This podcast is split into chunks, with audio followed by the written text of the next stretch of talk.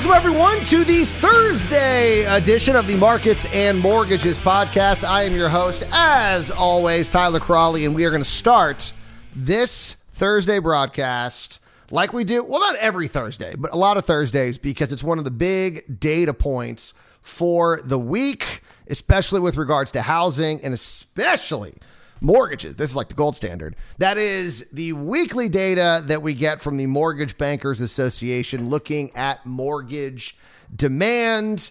And probably not surprising to many of you, the data was negative. It was down. Mortgage demand was down across the board. So let's start with total mortgage demand. Was down 8.1%. Big drop, almost double digits. Week over week.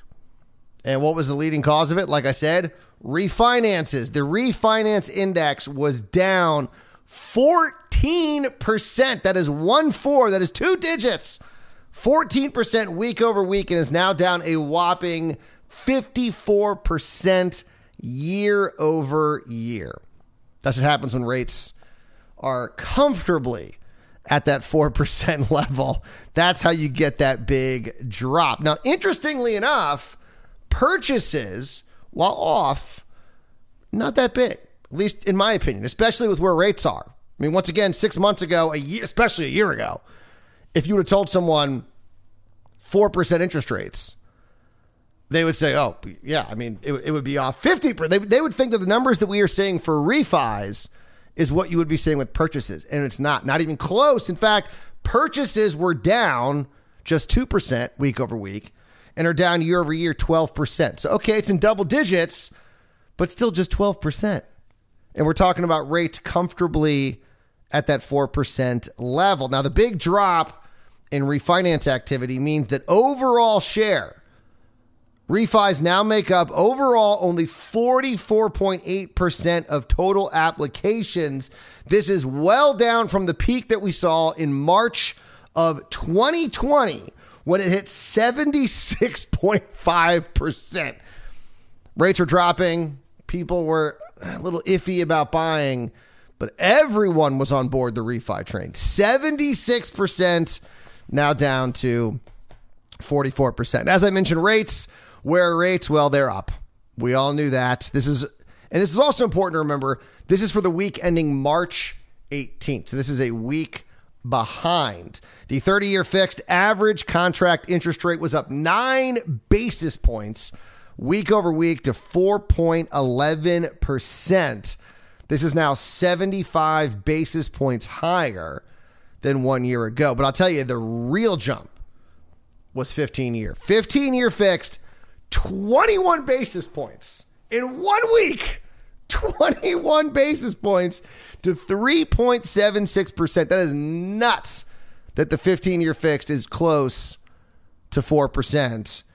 The 15 year fixed is now 104 basis points above where it was a year ago. And that's kind of interesting because the 30 year fixed has slowly been moving up. As we all know, I think it was maybe January 2021 rates bottomed, but then they started started moving back up, and that's why looking at year over year, yeah, we're at 4.11 percent according to the Mortgage Bankers Association, but they're saying as a year ago that was only 75 basis points higher than where we were. So we were already into the threes at that point. Meanwhile, the 15 year fixed is moving much quicker to that 4% number. And that's why you're seeing over 100 basis points different compared to the same time last year. And this is a problem for certain buyers. So buying activity once again not uh, not down as much as you would think. But it is affecting certain buyers. Mike Fratantoni, the Mortgage Bankers Association senior vice president and chief economist, said those who are hardest hit by price and rate hikes are first-time home buyers. Saying in a statement, purchase application volume was down slightly for the week with a larger drop in FHA and VA purchase volume, with a smaller decline in conventional purchases. First time homebuyers who rely on these government programs are increasingly challenged by both the rapid increase in home prices and high mortgage rates or higher mortgage rates. Repeat, homebuyers who are more likely to use conventional loans benefit from the gains in home equity realized on a sale, which can be used to fuel their next purchase, even with rates moving higher. So it's kind of an unfortunate situation where you're seeing first time homebuyers face the brunt of these raising rates and these rising prices, or I should say, rising rates and rising purchases, unfortunately. And as I mentioned, we discussed this yesterday. Ian Shepherdson at Pantheon Macroeconomics argued that a continued decline in mortgage demand is a sign that a slowdown could be upon us. And I don't think he's wrong, but I do think that a huge reason, and we know that by looking at the data, for this decline in mortgage demand so far is refis. Purchases are down 12%. That's not a minuscule number, but it's also not big enough to put a dent in this current craziness. I mean, you see some of these reports about 100 offers coming in for one house. So a 12% decline 86 offers. I'm sorry, 88 offers. That's not really putting a dent in the craziness. And I am interested to see what it will take for it to be noticeable, to start to see that slowdown. Because I, I, I, don't think that Shepherdson necessarily is wrong, but I'm just curious to know how big of a decline in purchase activity will be needed before it is noticeable on the demand side of the equation. So I'm interested to see because 12% is not going to do it. You need to see a much bigger drop in order for that to put a dent, like I said, in the craziness that we are seeing right now. And speaking of the craziness, we also we know that one of the unfortunate areas that is also seeing a lot of craziness is our supply chain and the disruptions that you're seeing there. And that unfortunately is hitting home buying because it's making building homes that much harder. And in the month of February, well, sales were down for new homes. They were supposed to be up slightly, but that was not the case, according to the Census Bureau's new residential sales report that found that sales of new single family homes in February fell 2% to a seasonally adjusted annual rate of 772,000.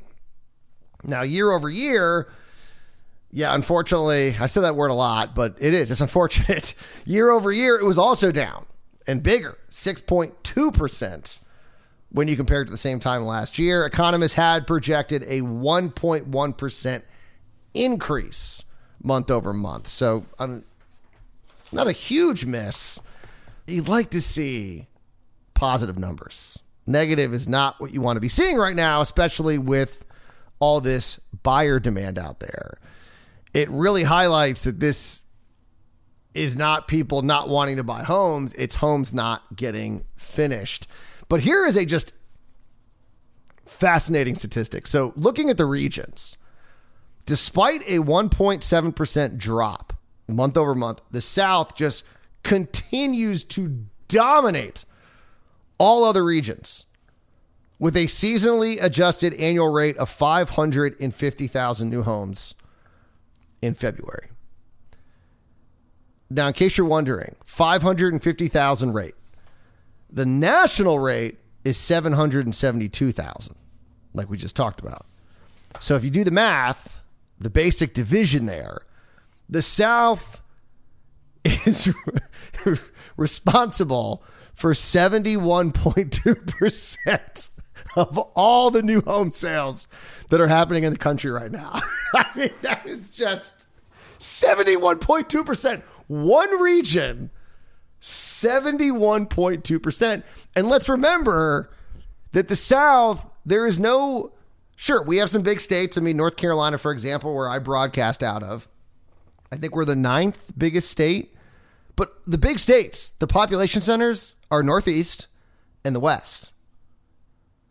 And yet you are seeing 71.2% of new home sales happening in the South, which tells you that people are moving from those areas and they're moving to the South. That's why we continue to move up the ranking. Uh, the West was number two with a rate of 167,000. I mean, it's there. That's more than double The, the South is more than double the next closest competitor, which is, of course, the West. They saw a big drop month over month 13%. Uh, the Midwest was third with a 6.3% gain to 109,000 annual rate. And the Northeast was the most improved by far. They get that award. A almost 60% jump, 59.3% to be exact. They are now at 47,000. I mean, think about that. So the Northeast, and I get it, it's cold, wintertime, not going to see a lot of home building. I get that. But I mean, they're, le- they're less than 10%, less than 10% of what is happening in the South. It's just, it's crazy what's happening in the southern region of this country. Uh, in case you're interested about prices, the median sales price in February was 400,600. The average sales price was 511,000 and some good news on the inventory front. The seasonally adjusted estimate of new houses for sale was up slightly, 1,000. I'll take anything positive when it comes to inventory to 407,000, which represents a longer supply of 6.3 months at the current sales rate, which was actually up from 6.1 months in January. And this decline overall should not have been that surprising because we talked about it. I think we did we talk about it in the last episode. I think we did. Zonda Economics pending new home sales index that fell 1.1% in February. So they they said, "Hey, things are going to be negative." In February, economists said, "Hey, things might be positive." Turns out Zonda got it right again. They're, they tend to do pretty well with that index and calling what's going to be happening with new home sales. And as I mentioned, I mean, this decline shouldn't be all that surprising when you're looking at the issues that developers are having finishing homes with these supply chains.